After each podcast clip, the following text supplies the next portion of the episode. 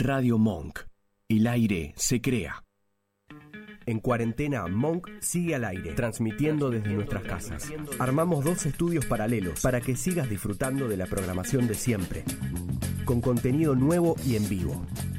En cuarentena, el aire nos une. Bienvenidos a Mi Lado B, un espacio dedicado a los sentidos. Dale, prepárate, vamos a disfrutar de un nuevo encuentro.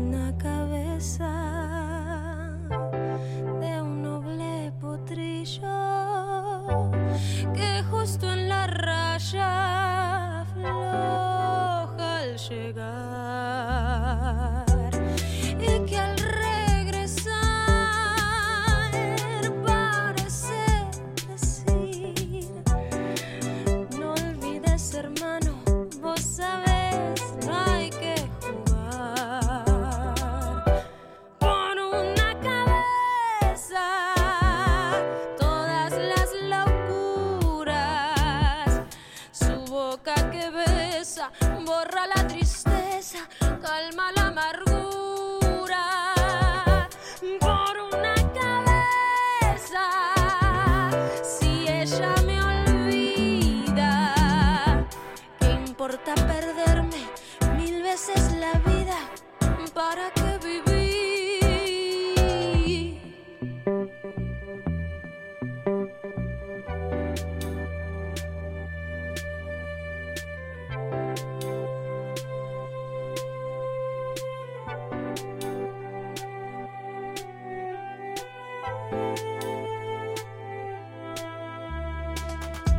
desengaños por una cabeza, yo juré mil veces no vuelvo a insistir, pero si un mirar me hiere al pasar, su boca de fuego otra vez quiero besar.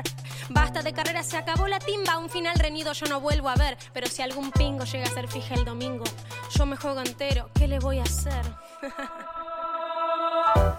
por una cabeza,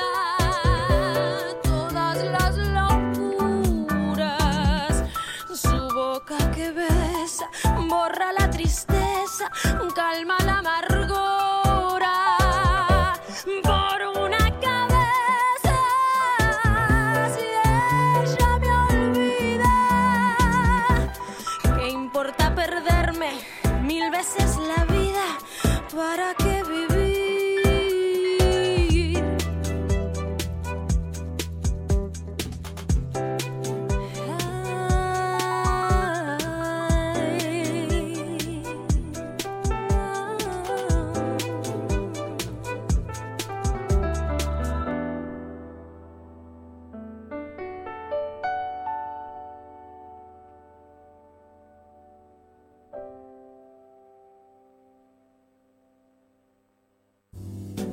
Buenas tardes. ¿Cómo andan? Bienvenidos a una nueva pausa de mi lado B. Este, este momento dedicado a los sentidos que proponemos episodio a episodio. Y mm, bueno, ya en pleno invierno, hoy acá en, en Buenos Aires, frío, lluvio. Así que ideal para quedarse aún más adentro y, dejar que el aire de Radio Monk y, la operación de, Ezequiel nos una, pero que también nos una el vino. Se habrán dado cuenta, si no vieron la, la promoción, por el tema de, de apertura que nuestro invitado es nada más y nada menos que el relator. Bienvenido, Fernando Flaco Gabrieli, a mi lado B. Dieguito, querido. Hola, hermano, buenas noches. Qué Buenas linda versión de. Qué linda versión, no la había escuchado nunca igual. ¿Viste? ¿Viste? Trato, Uh, trato de, de- de ir a, este, buscando perlitas de acuerdo al, invitado, al tema, y, buscando este, alguna, alguna variante de, de Leguizamo solo o de, Por una cabeza, me encontré con esta muy, muy linda versión. Em, hecha por eh, Melt, que es un proyecto que lo pueden buscar en, YouTube. Melt eh, se escribe M-E-L-T y eh, la voz de Connie Isla. Y nada más ni nada menos que grabado en Bebot Club. ¿Algún, ah. ¿Alguna vez este, has estado ahí en alguna feria o algún show? Eh, he estado con Aldo y de día y, bajé a conocerlo dos ah, veces que fui a comer ahí a San Telmo y es lindísimo el lugar, ¿no? Y cuando hay show me imagino que debe ser maravilloso. Sí, sí, sí, sí. La verdad, la verdad que es un muy lindo reducto. Ojalá pronto podamos volver a, visitarlo. Y, mm, y, en esto de la apertura, bueno, eh, el flaco es como decía, es el relator del hipódromo de, Mendoza, pero más allá de eso es periodista y además es eh, la, cara visible, el, mentor de Relator Wines. Y obviamente está en Mendoza, donde esto del aislamiento ya se ha flexibilizado lo suficiente como para volver a, las presentaciones. Vi por ahí que hay una el jueves con, con el, hacedor de los relatores, ¿no? Sí, el jueves tenemos nuestra primer cata del año, bueno, juntos con Pepe, yo justo a principios de una de Mar del Plata, pero es la primera del año porque hay algunos locales, esta es una mm. vinoteca que además está habilitada para funcionar como restaurante, entonces eso les permite en su salón eh, armar una Deus, pero bueno, están los centros comerciales abiertos, los restaurantes abiertos, todo solamente podés ir los días que te coincide el documento. O sea, el que hace la reserva tiene que coincidir el documento. O sea, podés ir vos también si no te coincide ese día.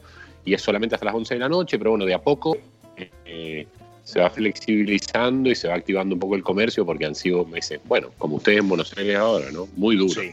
Sí, la verdad que está, está complicado y, el mundo del vino medio que lo esquivó ahí con la cosecha. Em, pero, pero lo que es la venta y, el comercio, bueno, y todo lo que es gastronomía, ¿sí? Hay una campaña ahí muy, muy fuerte eh, de lo que son locales gastronómicos acá en, en, AMBA, en Cava. Eh, hay, hay, hay peligro para 1.700, 1.800 locales, algunos ya han cerrado porque este, bueno, vos lo, sabés, ¿no? Este, por un lado tenés impuestos, alquileres, y sueldos que tenés que seguir pagando, pero por otro no, no tenés ingreso y eso, y eso hace complicada eh, la, situación, aún más de lo que en Argentina habitualmente estamos acostumbrados, lamentablemente. Pero bueno, ¿cómo, cómo lo, los tomó a ustedes? A ustedes, cuando digo ustedes, al relator. El, habían terminado eh, cosecha, estaban preparando. Estamos, nosotros, a ver, empezamos este año con los espumantes muy temprano. Eh, Pepe dice mm. que es el año más temprano que se acuerda en su historia de haber empezado a cosechar, arrancó el 27 de enero em, a sacar de agrelo los, el Chenin sobre todo, y los Yardos. Y él me dice que nunca se acordaba de haber arrancado tan temprano, pero eh, fue un año donde hizo mucho calor también y donde no hubo tanta lluvia. Y eso, eso hizo que, que muchos cosecharan temprano, digo, no Pepe solamente, son bases para espumantes, no, no, no, no son uvas que usamos para vinos después, pero siempre se cosecharon un poco más temprano, pero nunca tan, tanto como, no sé, como el 15, como el 26 de enero, 27. Y nos agarró en el medio un poco, laboralmente un poco complicado, porque ya de por sí las cosechas son complicadas en Mendoza hace un par de años porque cuesta conseguir gente para, para trabajar. Eh, por eso un montón de bodegas ya utilizan cosechas mecánicas. Eh, Pepe en una parte de la finca se meten máquinas para, para, cosechar, pero bueno, hay otra parte en la consulta, hay una parte también en Agrelo que es con gente y bueno, esa gente era mucho más difícil de conseguir todavía porque nosotros entramos en el aislamiento creo que después del 15 de marzo, o sea que era más complicado, pero bueno, se hicieron permisos especiales para que la gente pudiera cosechar, la verdad es que más allá de, esos vaivenes, donde ayer por ejemplo escuchaba a Susana Balbo decir una cosa que es valiosa, que hizo que todos se enfocaran un poco más en la cosecha, ¿no? O sea, todo un poco más enfocado en la cosecha, porque en otro momento, digo, además de eso hay que vender, pensar en etiqueta, pensar en vinos, pensar en el INB. Y es como, no había forma de pensar en otra cosa, había que pensar solamente en lo que nos permitían hacer, que era cosechar. Así que fue una cosecha con un enfoque que yo creo que ninguna bodega ni ningún productor le había dado durante muchos años. Eh, y es una cosecha muy buena, Diego, es una cosecha muy linda. La cosecha 19 fue maravillosa, ¿sí? eso está clarísimo. O sea, fue una cosecha muy buena. Pero la 20, nosotros mañana fraccionamos el Sauvignon Blanc, que este año por suerte es de Altamira. Digo, en esa búsqueda que vamos haciendo nosotros con nuestro Sauvignon Blanc, que vamos comprando a distintos productores.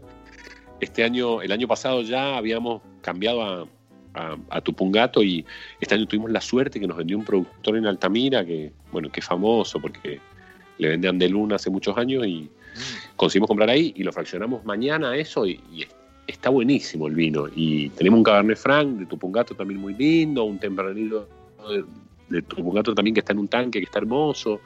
Y mm, yo creo que va a ser una cosecha muy recordada por este té, pero mm, además que va a ser muy recordada porque los vinos están, están muy lindos. Bien, bueno, eso es, está, está bueno lo que decís, porque más allá, bueno, primero, la referencia a la 2019 de la que habló todo el mundo y, seguramente este, será, será para recordar por, por calidad y demás. La 2020 marcada primero por el adelantamiento, ¿sí? que en algunos casos, lo que mencionabas, en algunos casos creo que hasta tres semanas se, adelantó algún, algún productor eh, en busca de esto, la frescura, el punto de maduración, la, acidez y demás, tres semanas adelantado. Y después por el, contexto este de, pandemia y aislamiento que, como vos decís, hizo que la poca gente que estaba trabajando en bodega o en, producción se abocara a eso. Y claro, vos no tenías ni que salir a vender, ni que atender cuestiones comerciales, ni, ni ferias, ni, ni, todo eso que sea simultáneo hay, hay, una cosa también que, es llamativa del año, que obviamente tiene que ver con este contexto extraño, ¿no? Pero digo, esa cosecha temprana de las bases de fumantes para Pepe, que arrancó el 27 de enero, y que para otras bodegas, como vos bien decís, arrancó unos 15 días antes de lo previsto normalmente, el enfoque posterior de solamente poder concentrarse en, cosechar hizo que las vendimias terminaran muchísimo antes que otros años, porque pensá que otros años hay bodegas por, estilo y por forma, ¿no? Pero que tal vez el 20 de mayo o el 15 de mayo, cerca de esa época, continúan, ¿sí? Eh, y este año todos terminaron casi antes de fines de abril. ¿Por qué? Bueno, justamente por esto, porque arrancamos todo mucho antes y porque la verdad es que no se podía hacer otra cosa más que pensar en cuándo sacar esa uva y cuándo hacer esa cosecha. Así que yo creo que ha sido positiva por un montón de lugares y que, como todos los años, son aprendizajes, ¿no? Yo no soy el que está obviamente arriba de ese viñedo todo el tiempo, es Pepe, ¿no? Pero, pero es un aprendizaje para todos, de una forma de elaborar distinta a la que veníamos haciendo en años anteriores. Mirá, eh, yo por lo pronto el Sauvignon Blanc de ustedes y el Tempranillo son dos etiquetas que, históricamente me, han gustado. Eh, ya con, lo, que acabas de, mencionar ya, ya, tomé nota, pero más allá de eso, yo creo que es una época en la cual vamos a aprender eh, no solo a hacer pan de masa madre, por ejemplo, o, alguna otra cuestión, sino creo que ha servido para conocernos a nosotros eh, mejor y, que hemos aprendido algunas cuestiones puntualmente en el mundo del vino respecto de reinventar algunas cosas.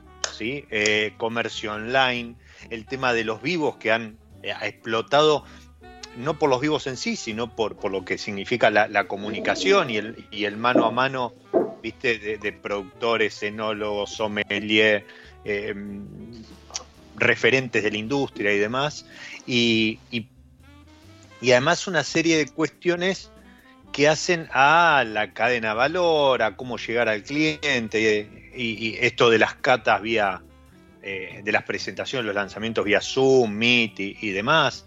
Creo que mm, si, si, somos lo suficientemente inteligentes, deberíamos sacar varias cosas para después poder seguir aplicando cuando todo esto pase.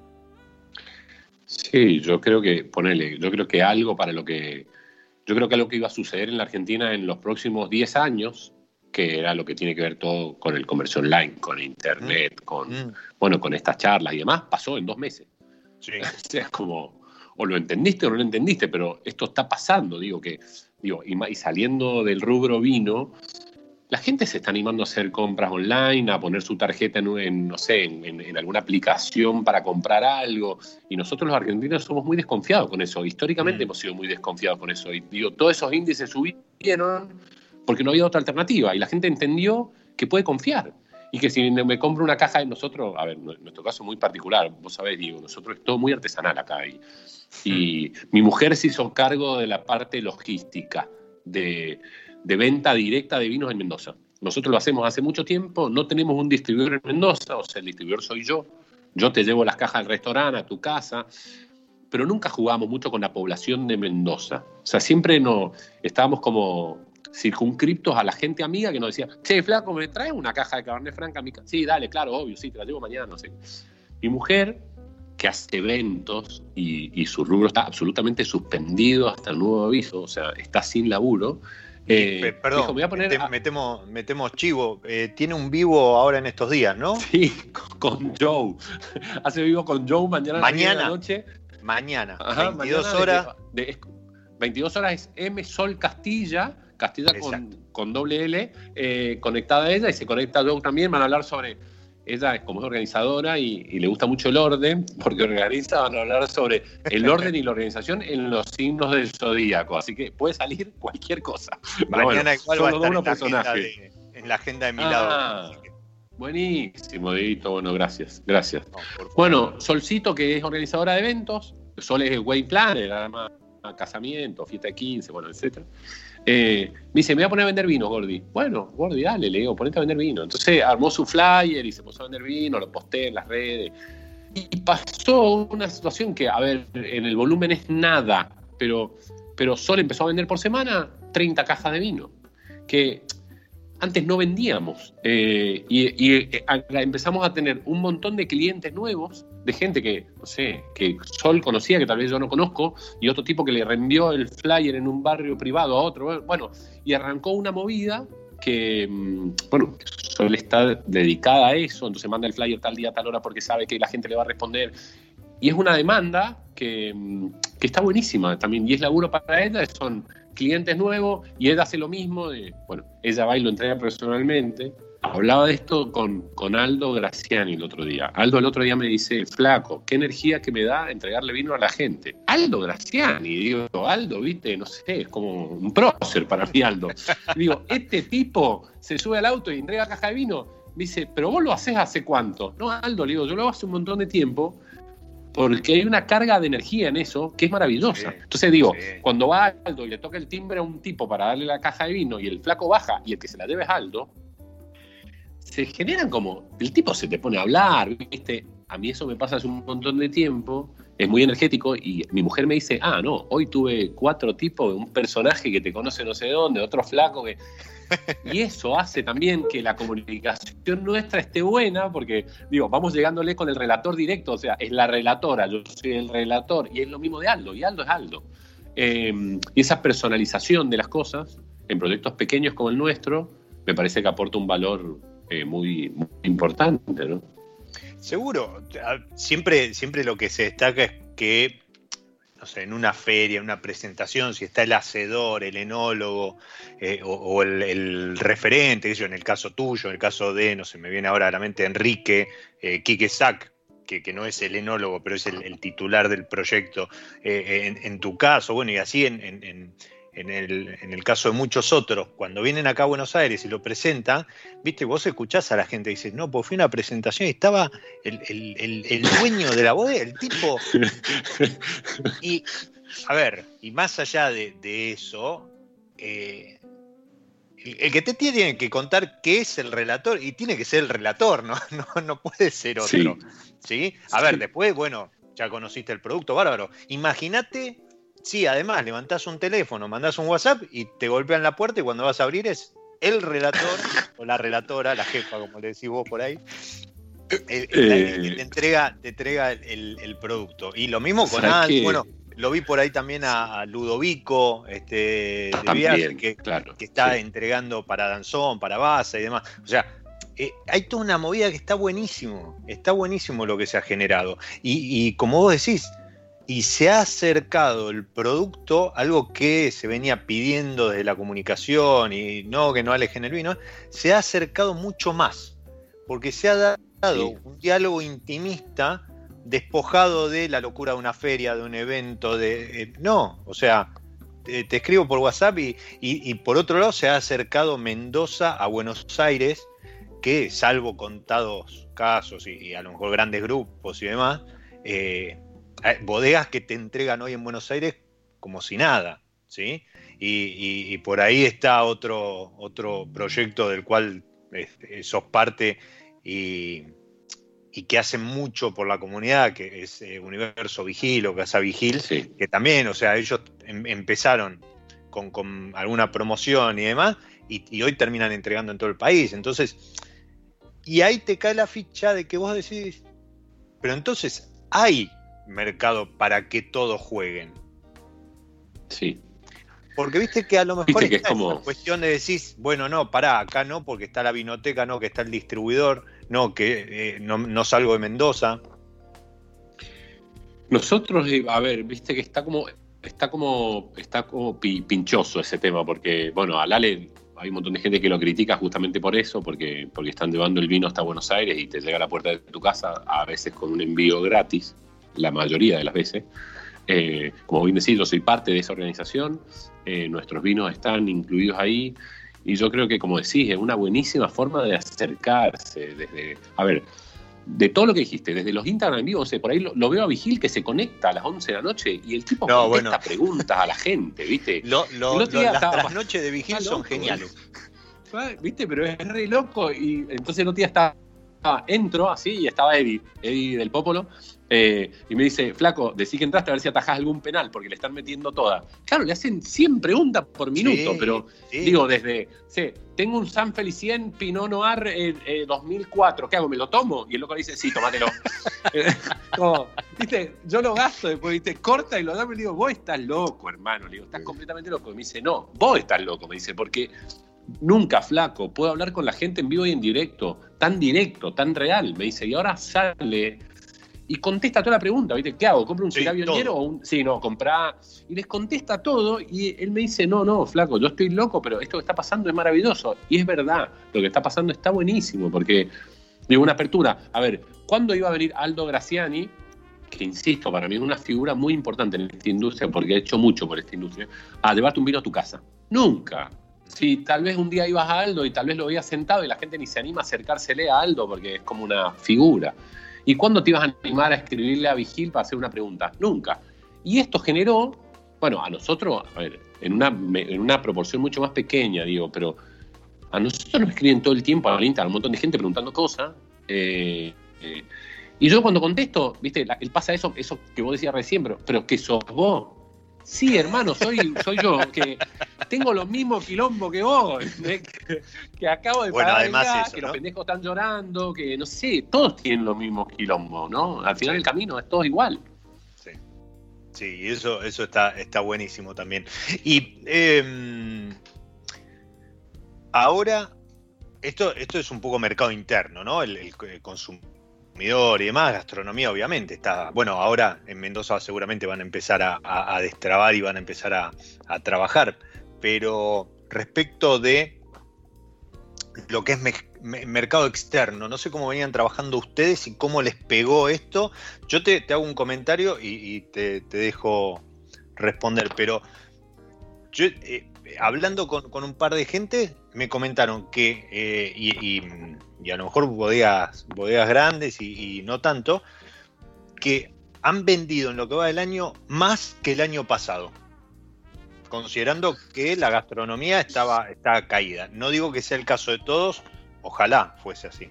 Pero lo que sí salió el INB, creo, este, a publicar números de, de primer trimestre con, no sé, exportaciones un 50 y algo por arriba por ciento por arriba de lo que fue el año pasado. A ver, hay como, como dos caminos. A nosotros en el proyecto puntual el tema de, los restaurantes cerrados, digo, no solamente de Buenos Aires, hay que pensar que todos los restaurantes del país están cerrados prácticamente. totalmente. Nosotros somos un, nosotros somos un producto muy, o sea, laburamos mucho con, con restaurantes. O sea, para nosotros el redactor es un producto que nos gusta mucho verlo en las mesas, en los restaurantes. Me parece que es donde, donde se puede defender el producto, donde se puede contar, donde un sommelier, mozo encargado, mete lo que sea, te puede contar, camarero, lo que es el vino. Entonces a nosotros, a nosotros nos gusta laburar con restaurante. Eh, Misiones, Córdoba, Rosario, Buenos Aires. Son lugares donde nosotros estamos mucho en restaurante y, eso nos hizo que la venta se frenara muchísimo. Eh, y los pagos, por supuesto, porque mm. tengo un montón de facturas de, de restaurante acá que cerraron y, nadie te garpa. O sea, como te dicen, y estoy cerrado. No, sí, ya sé que está cerrado, hermano. Y yo también estoy con quilombo, pero, vi, la persiana dame algo. Claro, sí, dame algo, flaco, porque está muy complicado. Y lo del INB, que, que me parece que también un poco es bueno, esos índices del INB, como vos bien decís, son del primer trimestre, o sea, son enero, febrero y marzo. Cuando todo marchaba bien, ¿sí? nosotros, nuestro país exportador hasta ese momento era Perú y le metimos una orden, le metimos, o sea, salió una orden a Perú en febrero, o sea, pensando en que Perú iba a laburar normal, hizo lo normal, el tipo nos había, nos había comprado en diciembre, vendió, nos volvió a comprar en febrero, nuestro importador, y es un poco medio, no sé, medio jugoso y un juego también que el INB salga a decir eso en un contexto donde todos sabemos que eso no es verdad porque la verdad es que después del 15 de marzo no entró una orden más para nadie, o muy pocas. ¿sí? He hablado de esto con Karim, he hablado de esto con un montón, no con las grandes, porque capaz que las grandes siguen funcionando, pero digo, los que son más chicos o más medianos, se les complicó. Nosotros, en el medio de este quilombo, fortuitamente cerramos nuestra primera exportación a, a Londres, al Reino Unido. No son muchísimas botellas, es una partida pequeña de botellas, pero bueno, en esta locura a veces salen cosas positivas, pero en general cuando salió lo, del INB, eh, muchos putearon porque, bueno, salió como en mayo esa info y, la verdad que no es la realidad de lo que ha pasado. Eh, pero bueno, nosotros tuvimos la suertesísima de, no sé, el día que va a Londres y vea un, un, espumante nuestro puesto en un restaurante, no sé, me muero, digo, como eh, sería demasiado. ¿Ahí con quién cerraron? ¿Con, con algún, algún importador o algún restaurante puntual? Claro, es un importador. No, es un importador, es un, mendocino que vive en, Londres hace muchos años, que lleva algunas, no sé, lleva Vicentín como, como su producto más insignia, eh, y, Sotano, y, o llevaba, sí. bueno, eso está. De hecho, a ver, es como entramos porque entramos con un espumante rosado de Malbec, de estos tan lindos que hace el Pepe, porque justamente Vicentín lo había dejado de producir a ese pumante el año anterior y él necesitaba como reponer en los restaurantes eh, con un espumante de Malbec, así bien argentino. Pero bueno, antes de la expropiación y antes de este quilombo, Vicentín había dejado de proveerle ese producto a él, digamos. Eh, pero bueno, nada, para nosotros un sueño, o sea, después de Perú, que habíamos arrancado el año pasado con Perú, en Perú estamos en, en Maido, en Astrid y Gastón, en Osaka, en, bueno, en Maita, en, Mil, que es un restaurante que tiene vigilio central en Machu Picchu. Pero estamos en Maido, que es el restaurante más importante de Sudamérica, y, el primer vino del menú es el relator tapado, el espumante nuestro. Sí, aparte es una plaza súper interesante por, por, lo que ofrece gastronómicamente, o sea que, que ahí podés jugar bueno, no me llama la atención que sea el, tapado por, su complejidad y demás. Ahora, ahora vamos a recorrer un poco las líneas. Por ahí preguntaba eh, Marcelo, que, nos está escuchando, eh, ¿a qué viene lo de relator? Ah. y lo quiero enlazar, perdón, y lo quiero enlazar, y lo que, y lo quiero enlazar con una foto que vi, al pasar eh, estos días. Eh, que, nada, me emociono. Alguna vez este, hablamos de nuestros padres y demás y, compartimos anécdotas con, el flaco y, nos emociona. Este, y, vi pasar por ahí una, foto de un, de un que tenés una botella de un Gabrieli al lado de este, algunas, algunas de relator y demás. Pero, pero bueno, nada, dejo que cuentes vos a qué viene lo de relator, porque nada, es, seguramente te llena de orgullo. Bueno, eh, mi abuelo eh, Mario Gabrieli era un enólogo de Mendoza muy conocido y mi familia tiene una bodega muy importante acá, se llama Gabrieli Baldini. El viejo Mario, que era un loco lindo, además del vino le gustaban mucho los caballos de carrera. Y nosotros cuando éramos chiquitos, Mi viejo, por supuesto, heredó esa pasión, no es enólogo, pero era el que administraba las fincas de la familia, así que nosotros de chicos nos, nos criamos yendo un poco a esa bodega, a la finca, participábamos de cosecha y los domingos íbamos al hipódromo, religiosamente. y mi abuelo, que era un viejo hermoso, eh, nos daba vino con soda y plata para jugar a los caballos. Cuando yo tenía, no sé, cinco años, seis, muy, muy chiquito. Y mi viejo, mi abuelo se murió en el año 82, cuando yo tenía siete años. Mi viejo continuó con la misma tradición de, llevarnos a las carreras y, darnos vino con soda, y darnos vino con soda y llevarnos a las carreras. Y siempre manteniendo como ese idilio con su padre y, y contando anécdotas, historias, él y toda la gente que vamos conociendo sobre mi abuelo, que hasta el día de hoy me pasa que me dicen, uh, no sabe tu abuelo, un día me lo crucé, le gustaba mucho el cabaret al abuelo, y ahí se lo encontraba mucha gente. y hasta el día de hoy, ¿sabes que hay tipos que dicen, no, yo iba al Chantecler, que era el cabaret así famoso que había acá, no, yo iba al Chantecler, pero no sé, cuando tenía 18 años, y tu abuelo ya estaba en el cabaret, mi abuelo llegaba toda la noche al cabaret, vos, no he escuchado, Diego, este cuento, pero él cerraba el cabaret todas las noches y pagaba a las chicas y los tragos de todos los que estaban adentro cuando él llegaba, después de jugar las cartas, tipo una de la mañana, en la trasnoche. Y bueno, por ese amor por los caballos, primero, en el año 94 yo me convertí en el relator oficial de las carreras de caballos del hipódromo de Mendoza, profesión que por supuesto eh, sigo desarrollando y practicando hasta el día de hoy, gracias a Dios. Y bueno, está el hipódromo cerrado ahora, pero estamos en tratativas así vuelve, después de la pandemia. Es mi año número 27 relatando las carreras de caballos en el hipódromo. Eh, a lo que hago los domingos con mucha pasión y, con mucho amor, y es lo que más quiero de todas las cosas que hago en mi vida. Y en el año 2012, eh, una corazonada, un sueño, una charla con mi viejo, bueno, un par de cosas me hicieron creer que tenía que retomar la tradición de la familia de hacer vinos. Y, que tenía que unir las dos cosas que mi abuelo me había enseñado y que mi viejo había promulgado en, nuestra infancia y adolescencia, que era querer a los caballos y querer al vino. Y ahí nació este relator. Eh, después de una charla un día, primero con Alejandro Vigil y con el Pepe Reginato, donde los dos me, me, me, victoriaron para hacerlo porque me dijeron que tenía una historia lindísima y maravillosa para contar, la de mi abuelo, la de la familia, la de lo que era el vino para la familia Gabrieli. Y después ya con el Pepe Solo, que es nuestro enólogo, Pepe Reginato, uno de los champañeros más importantes, destacados y queridos de la Argentina.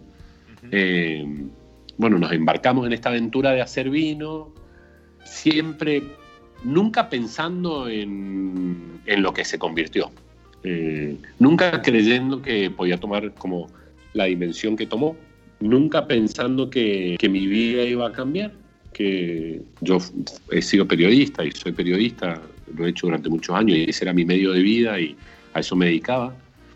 Y mi vida cambió hace cinco años y hoy a la mañana ya no uso más zapatos y pantalones de vestir ni camisas y reparto vinos. es como un poco resumido en ese lugar y, bueno, y cuando arrancamos en el año 2013 a pensar en esta historia del relator, del proyecto, de los vinos y, de la idea, creímos que, tal vez, no sé, 10.000 botellas por año era un número maravilloso, son muchísimas 10.000 botellas por año.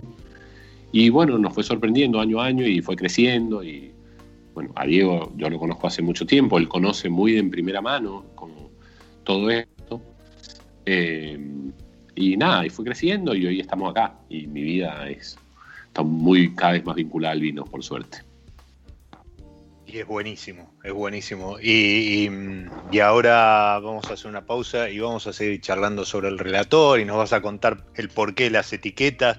Y el tipo te dice que anda en zapatillas repartiendo el vino, pero por otro lado te dice que cerró un embarque a, Londres o que está en los mejores restaurantes de Latinoamérica y que sus burbujitas han sido elegidas como las mejores de Argentina en algún, en algún informe de, de alguno de los críticos que visitan el país. Así que nada, este, más o menos el relator, pero está buenísimo, está buenísimo. Ahora, como les decía, vamos a poner una pausa dentro de la pausa, y es la que propone episodio a episodio la gente de San Felicien, que me desafían a maridar, hacer algún acuerdo entre alguna variedad y algo de, buena música.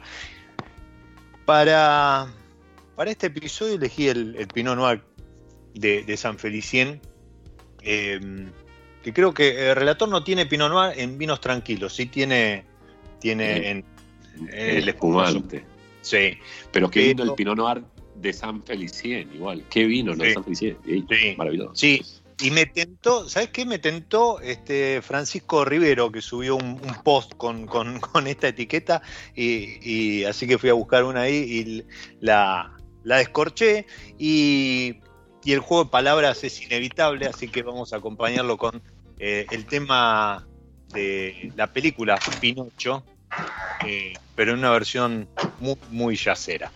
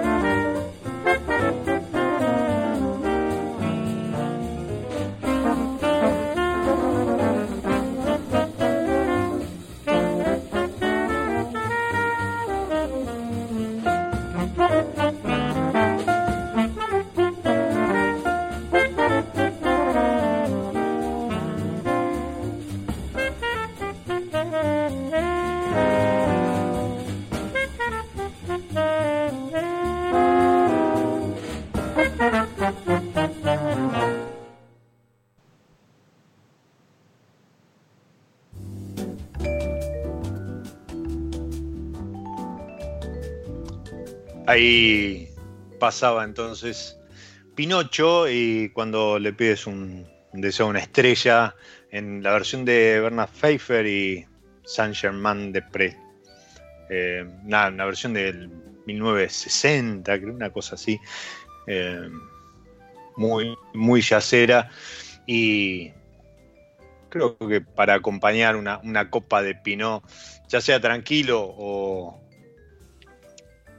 o espumoso como los que prepara eh, el, gran Pepe Reginato para, el relator, me parece que, va muy bien.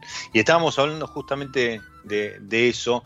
Y mm, ¿cómo está compuesta? ¿Cómo está compuesto eh, el relator Wines?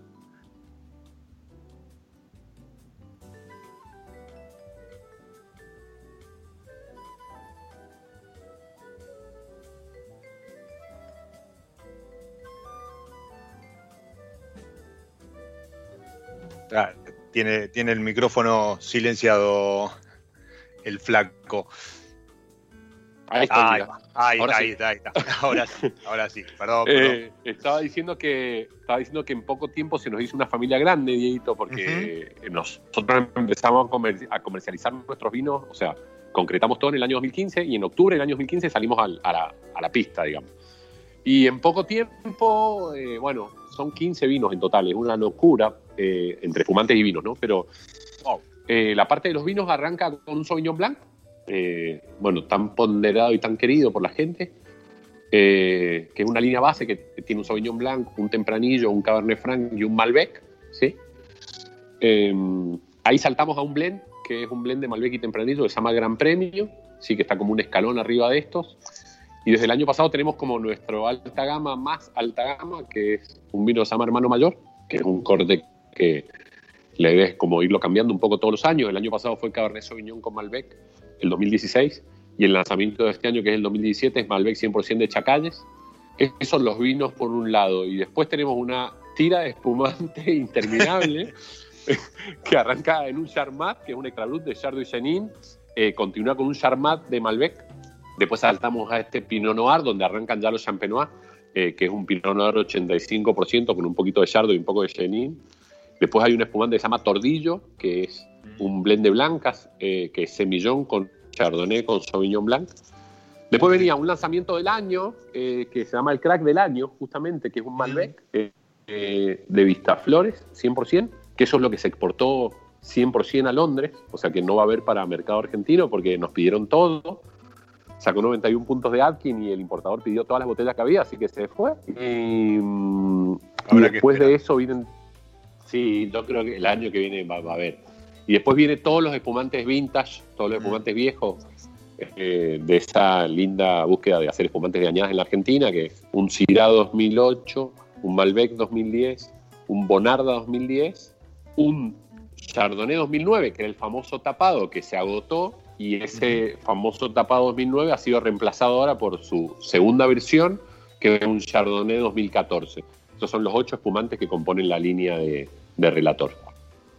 Impresionante, impresionante cómo se ha complejizado. y es verdad lo que decías hace un rato, que, que nos conocemos hace mucho, porque recuerdo, creo que era marzo, abril cuando los visitamos con, el, Mr. Wines eh, Tour y, eso fue 2016 y ahí en Casa Vigil no, nos presentaste, eh, estaba también Edu Soler y, estaba claro. Pepe estaba Reginato.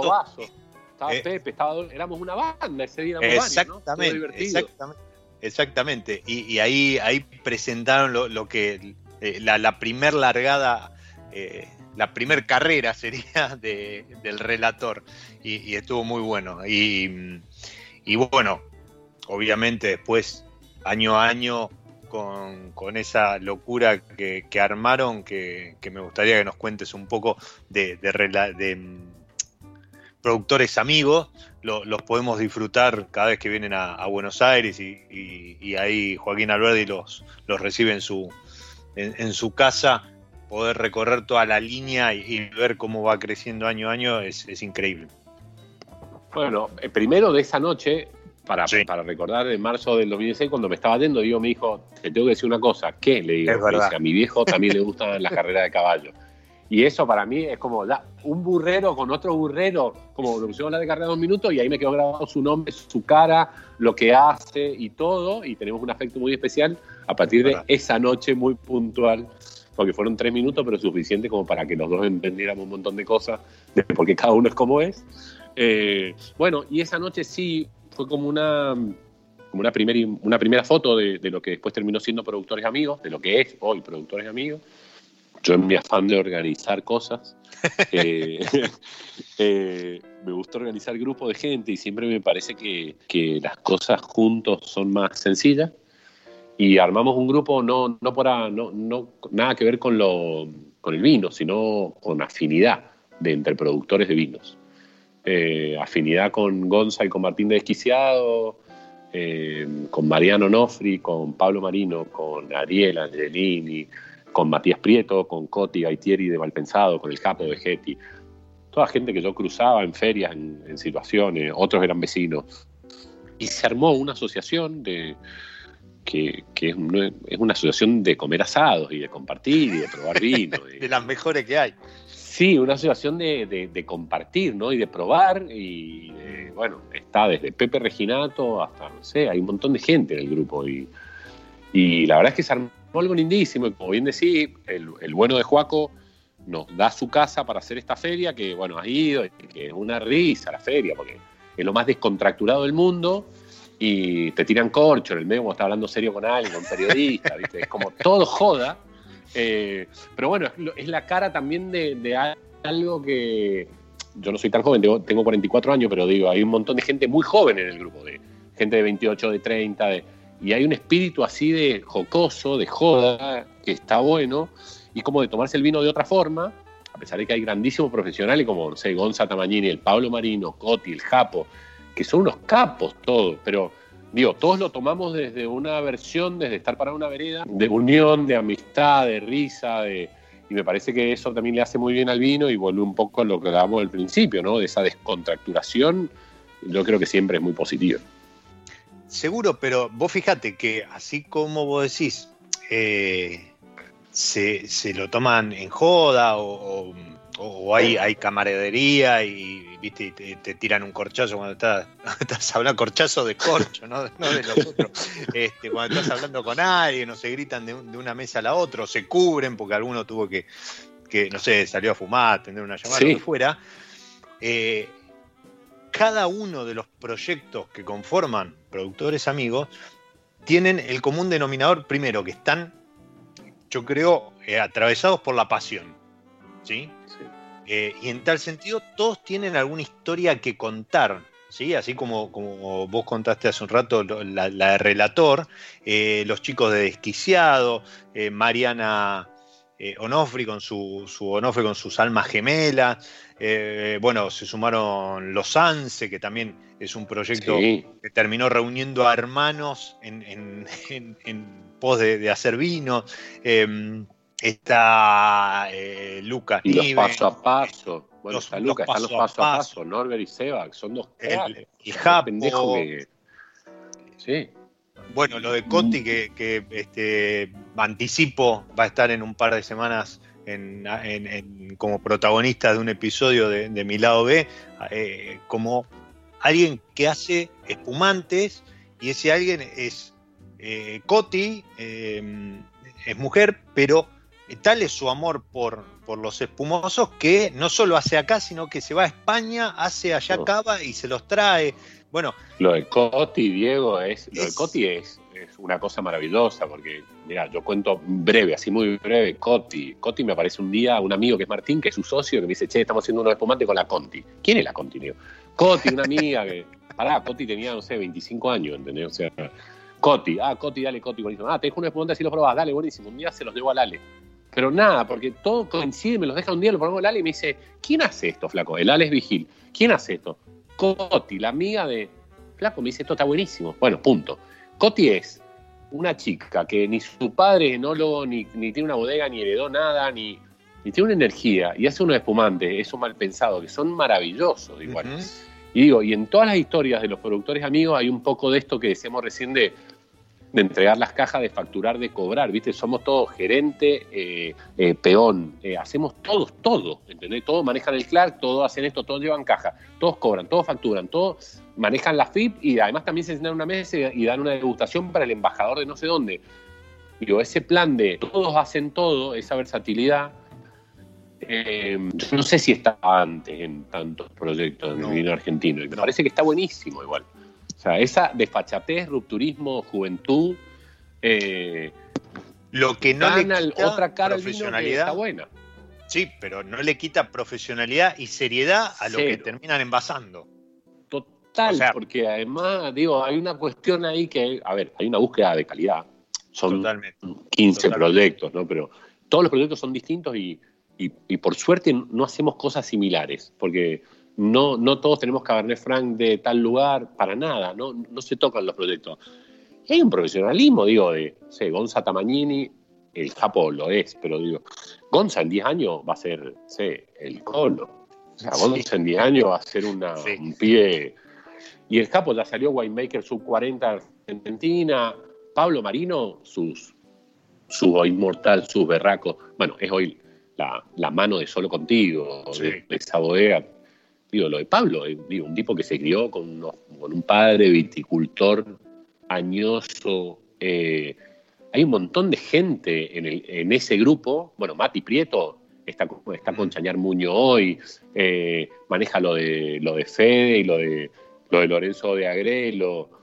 Digo, hay un virtuosismo tremendo en el grupo, pero digo, con un abordaje desde un lugar eh, menos estructurado y me parece que eso por ahí es el gran valor del grupo.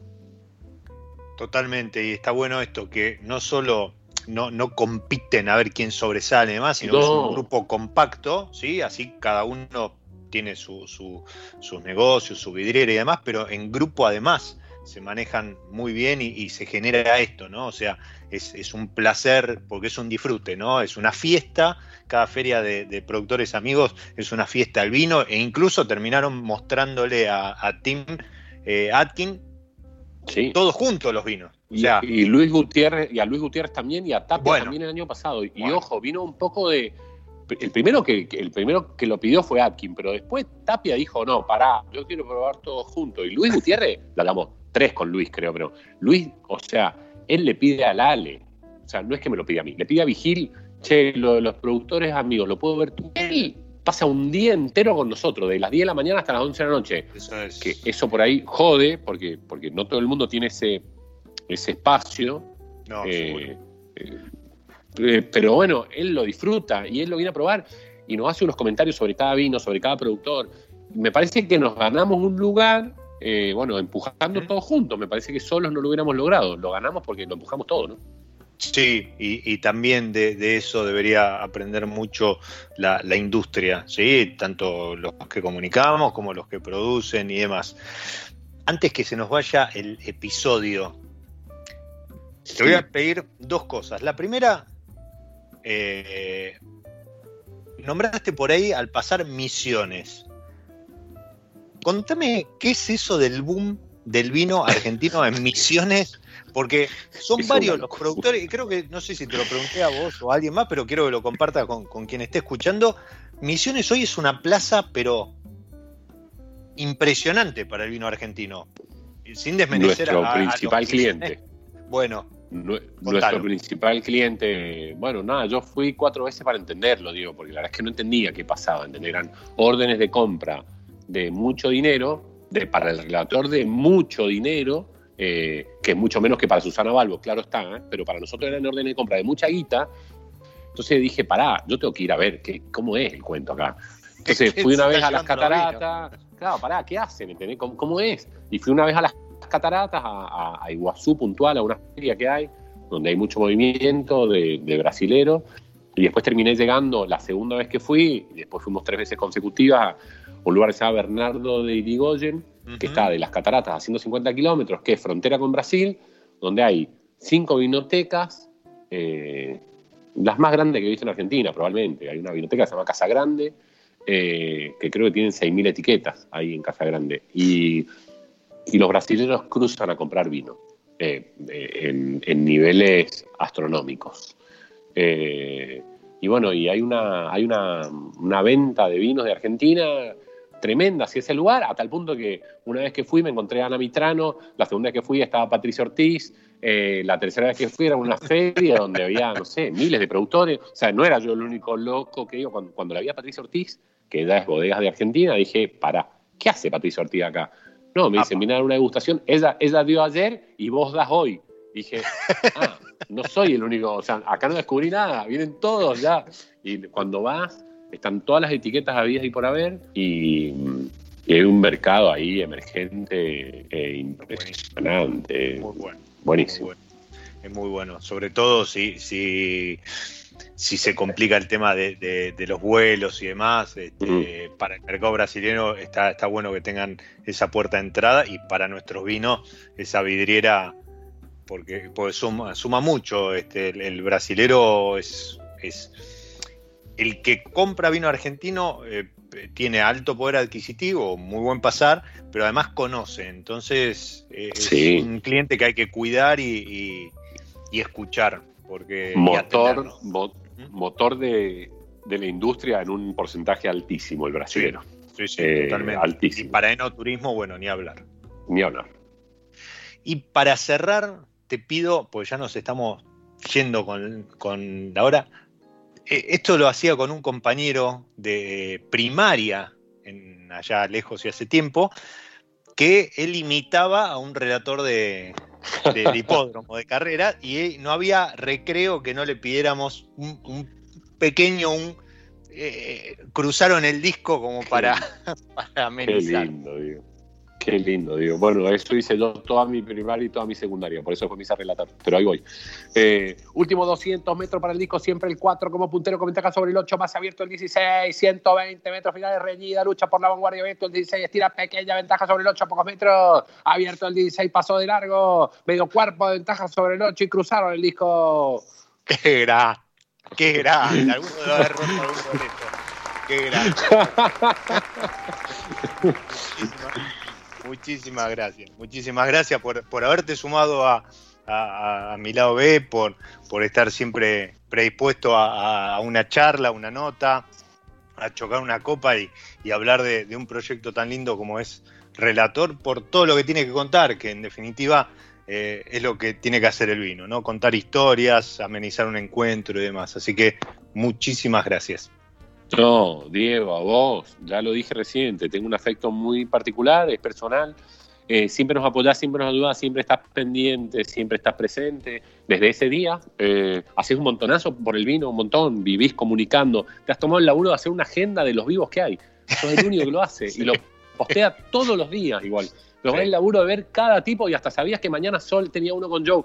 Ese es un laburo eh, que no tiene valor, o sea, es un laburo invalorable eh, que suma muchísimo porque sirve todo. Lo, si el laburo que haces es maravilloso, sirve todo. Además, además te, gustan los caballos. Para mí hay una conexión muy linda.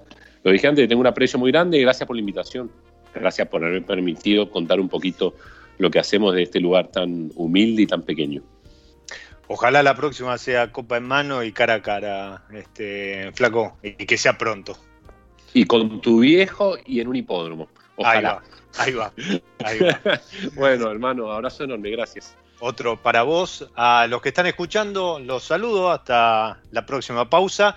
Les cuento que el viernes vamos a estar de vuelta en vivo con Matt Berrondo, haciendo ahí vino el fin de, y, también los, espero por ahí. Señores, soy Diego Migliaro, este es mi lado B, y les digo, disfruten. Chao. Nos encontramos en cualquier momento en otro episodio de Mi lado B.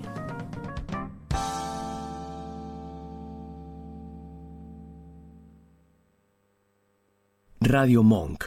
El aire se crea.